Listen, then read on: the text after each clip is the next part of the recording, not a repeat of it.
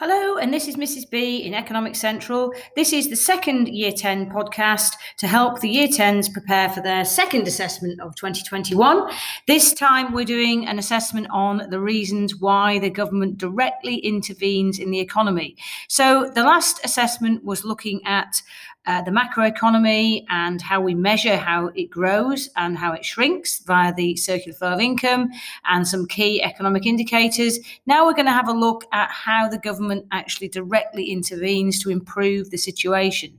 So you'll all remember that we had RAS as our little way of remembering the uh, three roles of the government in intervening into the government into the economy.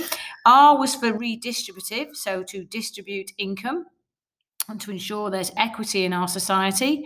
Allocative was to allocate resources, remembering our resources are scarce, so it's really important that they're allocated efficiently and effectively. And stabilization to stabilize the economy. So instead of having those big ups and downs that used to happen, uh, sort of the 1900s to about the 1950s, 1960s, we've now learned to stabilize our economy so we don't have big booms and big busts, and life is much more pleasant in the interim period.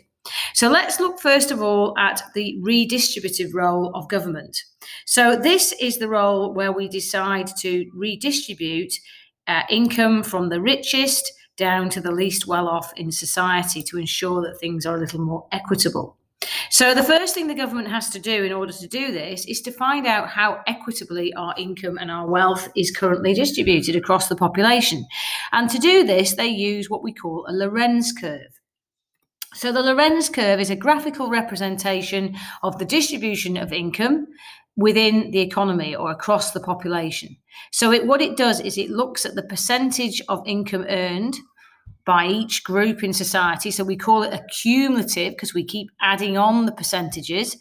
So the cumulative percentage of income earned by the cumulative percentage, percentage of households. So if all households receive the same percentage of the total income in the economy, the Lorenz curve would, would be what we call a perfect line of equality. So everything would be exactly equal. But of course, in the real world, that isn't what actually uh, occurs. So we have what we call a bowed Lorenz curve, which moves away from that 45 degree line of per- perfect equity to our actual Lorenz curve. And we measure the difference between that line of equality and our Lorenz curve, and we measure that area and we call it the Gini coefficient. Now, as you know, you don't need to be able to, calculate that at the moment, but you need to know what the number means because it's very significant in terms of inequality and equality. So, the nearer the number is to zero, that means it's a line that's the nearer it, it is to equality. The nearer the line goes towards one means that is the line of inequality. So one household will have all the income. So you want to be somewhere nearer to zero. So the actual number of the Gini coefficient, as I've said, is very important. And the nearer to zero it becomes, the more equitable the distribution of our income is. So currently, the Gini coefficient in Australia is around 0.33 or 0.34. It did go up quite a, quite significantly during the mining boom, as people directly employed in mining got high, much higher wages, and a lot of other people did not. And it's now come back to being a lot more equitable. Other examples of countries to give you a different mix 0.65 is the Gini coefficient for South Africa, which is a fairly inequitable country, which uh, many of you will be probably aware of and aware of some of the crime and uh, problems they have in society as a consequence of that inequality. And a very equitable country is Denmark, who have a Gini coefficient of 0.25. Now, don't forget to check the uh, PowerPoint on how to do your own Lorenz curve. There's an example on there of how you can um, actually construct your own Lorenz curve in your own classroom. So don't forget to have a look. So once we've got that Gini coefficient and we've got our Lorenz curve, we can then start to look at redistributing it. So the government has four ways that they do this.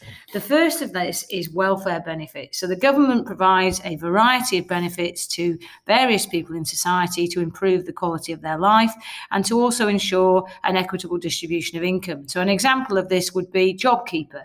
Uh, sorry, JobSeeker to people who have lost their jobs. So the government makes a payment to those people until such times as they can find new employment.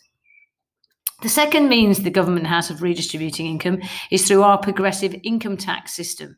So, this means that someone who earns more pays a greater proportion of their income in tax. So, they have various tax brackets where the tax percentage increases as you move up the tax brackets. So, for example, if you earn 19,000, you won't pay any tax at all. But if you get up to, uh, I think it's about 180,000, you'll start to pay a significant amount. The, and in the top tax bracket, you'll be paying in excess of 40% of your income in taxes. So, the government then takes the taxes and redistributes them via the welfare payments to those less well off in society. So, income tax is an example of a progressive tax. The next uh, thing that the government does is the provision of essential services. So there's a variety of services in our economy that are provided directly by the government that would not be provided in some instances by the private sector or wouldn't be provided for everybody free of charge. So examples are things like education, hospitals, GPs, roads, public transport parks, recreation facilities, libraries. So, the reason the government does this is it provides everybody, regardless of their income, the access to facilities that enables them to improve the quality of their lives. So, the provision of essential services and the provision of public goods is another example of the government redistributing income across society to make things fairer. And the last way that the government redistributes income is via a compulsory superannuation scheme. So this means that everybody has money paid into their superannuation fund so that they can enjoy a better income in retirement. So currently, if you're employed, that your employer has to pay 9.5% of an individual's wage or salary into their super fund.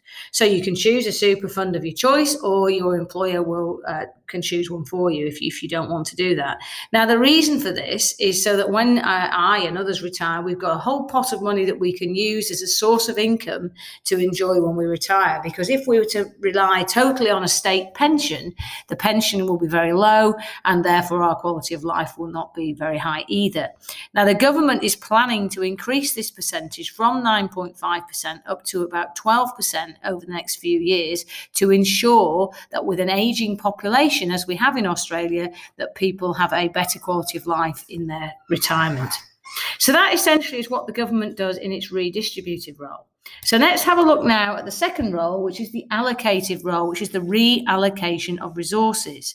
Now we know that we have scarce resources because that's the economic problem. How to re- how to um, satisfy as many needs and wants as we can with our limited or scarce resources. Now most people believe markets are efficient and they are the answer to allocating resources efficiently and effectively. However, there are some instances where market inefficiencies or market failure exist. And so, therefore, the government has to step in. Now, these can be the market producing un- socially undesirable items, it can be that the market isn't producing enough socially desirable goods. It could be that goods and services that the private sector doesn't provide at all, and we call those public goods, such as parks. And it could be that the, the market doesn't equitably allocate resources. So they are efficiently allocated, but it isn't equitable. So in this instance, the government actually steps in and does something about it. Now, the biggest uh, example that we've got of this is where we have market failure. And the example of market failure that we have studied is called an externality. Now, externalities occur when producing or consuming a good has an impact on a third party, somebody who is not directly involved in the economic transaction taking place. So they can be positive and they can be negative. So, a good example of a negative externality is me driving along happily in my little Picanto and I face the private costs of buying petrol but I don't have to pay the negative costs for driving my car and the cost that, uh, that, that imposes on other people in terms of increased congestion and increased pollution. So I, by driving my Picanto, I'm paying the cost of running it, but I'm actually imposing a cost on other third parties who are not directly involved. So the problem is that with externalities is that we don't consider them when we make economic decisions. So for example, I enjoy eating a chocolate muffin for my breakfast every day, but I don't take into account the externalities to the healthcare system if I keep eating too many muffins and I end up having to be treated for diabetes later in my life. So, as I said before, there are two types of externality. There's an externality, a negative externality, when the cost, the social cost, is greater than the social benefit. And this occurs when we overconsume or we overproduce. So, what we want to do here is to reduce consumption or to reduce pollute production of these types of goods. Examples of negative externalities include smoking cigarettes, pollution of the environment by factories, uh, noise by your neighbours, litter waste. There's a whole raft of negative externalities that go on in everyday life if you sit back and think about it. The second type of externality is a positive externality, and this occurs when we underconsume or underproduce. So we don't take into account the social benefits of consuming or producing the good. So we want, in this instance, to increase consumption or increase production. Good examples of uh, positive consum- positive externalities are university education, the benefit to society of people being educated, vaccinations. Beekeeping is also a good example of a production positive externality because the bees not only produce honey, they also pollinate all the fruit trees round and about. So, the key terminology we need to be mindful of in our externalities is the private cost. So, that's the expenditure by producers in creating output and the costs incurred by consumers by acquiring goods and services. The private benefits, these are the profits made by producers in selling goods and services in the market, and the benefit gained by consumers from the consumption of goods and services to satisfy their needs and wants. Social cost, the total cost of producing a good or service, including both private cost and any additional cost imposed on society as a result of a private transaction. And the social benefit, which is the total benefit from consuming a good or service, including both the private benefit plus any positive spillover effects as a result of a private transaction. So, in the case of a negative externality, the government wants to see consumption fall or production fall. So, what they do there is they actually tax the activity. So, if you think about um, if you if about cigarettes, we tax them highly to reduce consumption. The government can also put taxes on uh, firms that pollute the environment to pay for the pollution to be put right. They can put market restrictions in place, fine bad behavior. So there's a whole raft of fines and taxes that the government will introduce to get rid of a ex- negative externality. In the case of a positive externality, we actually want to see more consumption of these goods and more production. So, in this instance, we want to do what we call internalizing that externality into the market. And in order to do that, the government subsidizes these production and consumption activities. Now, a subsidy is an amount of money from the government either to an individual or to a firm to reduce the cost of something, so to make it more attractive.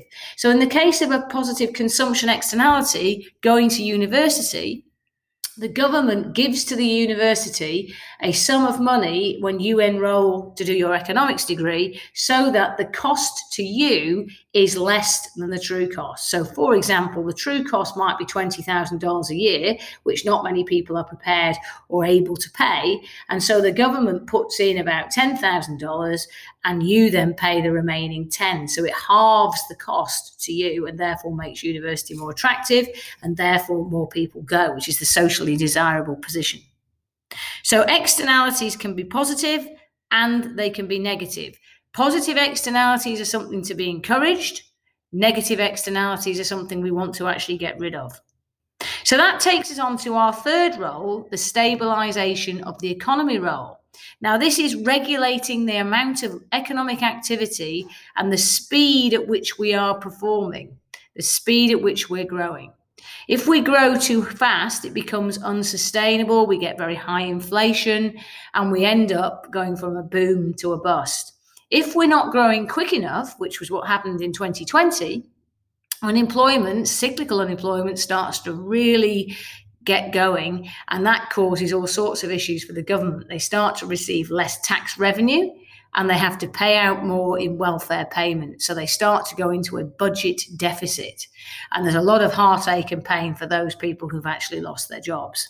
So the government get we need first of all to think about the government's going to intervene into the economy. They need to get their money from somewhere because of course the government doesn't have any money until it receives tax revenue from taxpayers like myself.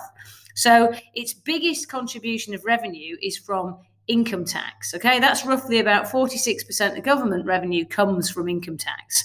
The next biggest source is company taxes, profits on company taxes, which is around 19% of uh, total revenue. GST co- contributes about 14%. And then there's a whole raft of other taxes and revenues that the government receives.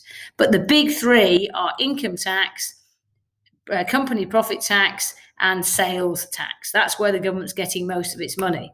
Now, in terms of then where it spends it, Social security and welfare is around 42% of the government budget each year. We have about 16% spent on health, about 7 on education, and about 6% on defence. So the big expenditure of our government is in our welfare payments, which is back to the role of redistributing income um, and possibly contributes towards our, our relatively low Gini coefficient of 0.33. So, in terms of what the government can do, if they're going to directly intervene to stabilize the economy, they're using what we call a fiscal policy. Now, fiscal policy is direct intervention by the government into the economy by using taxes and government spending. So, if we're growing too quickly, we need a contractionary fiscal policy to slow our economy down.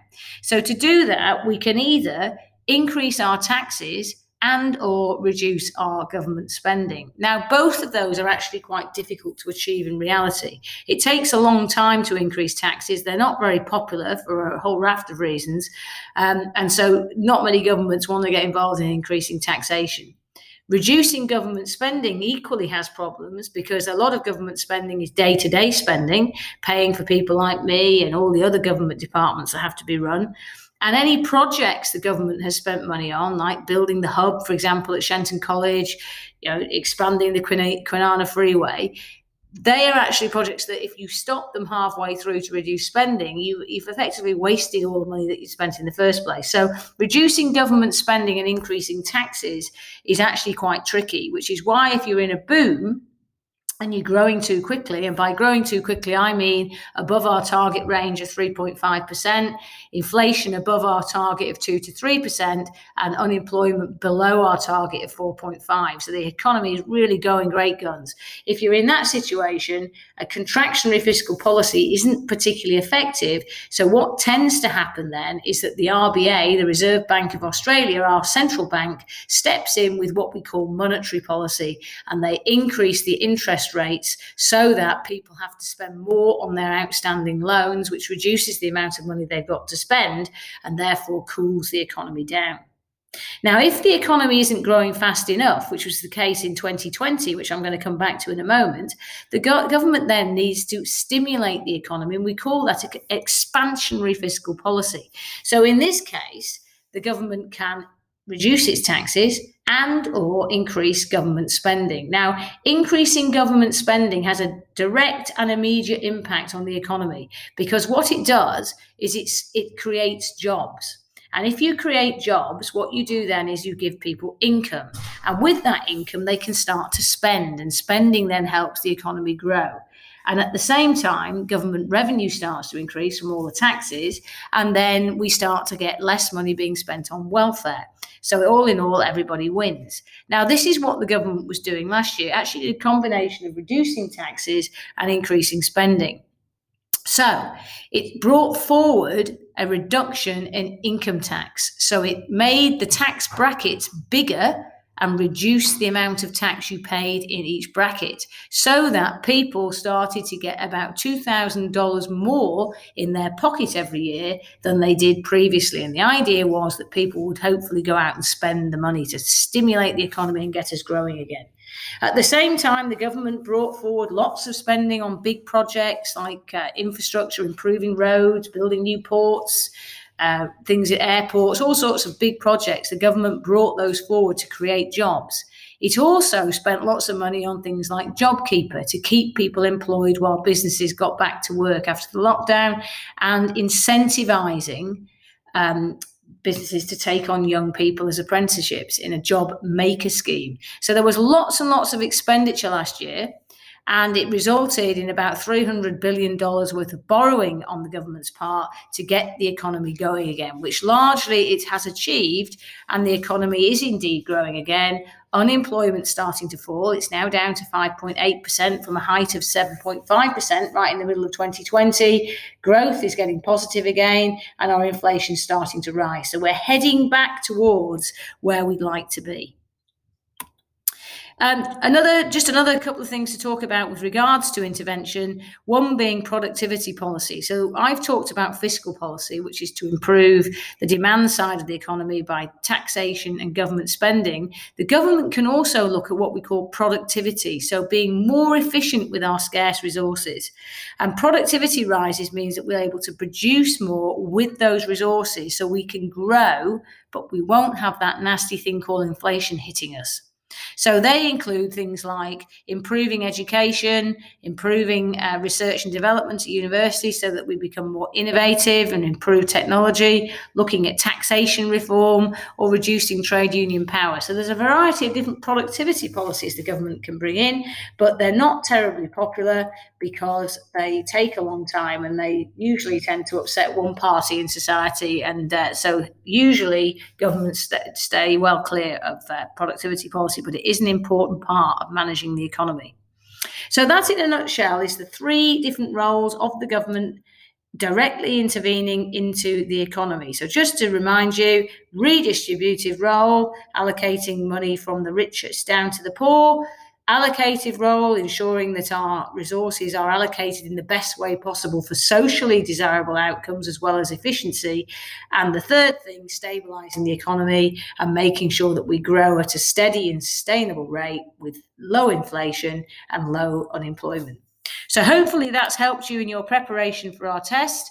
And any questions, please see me in class. Bye for now.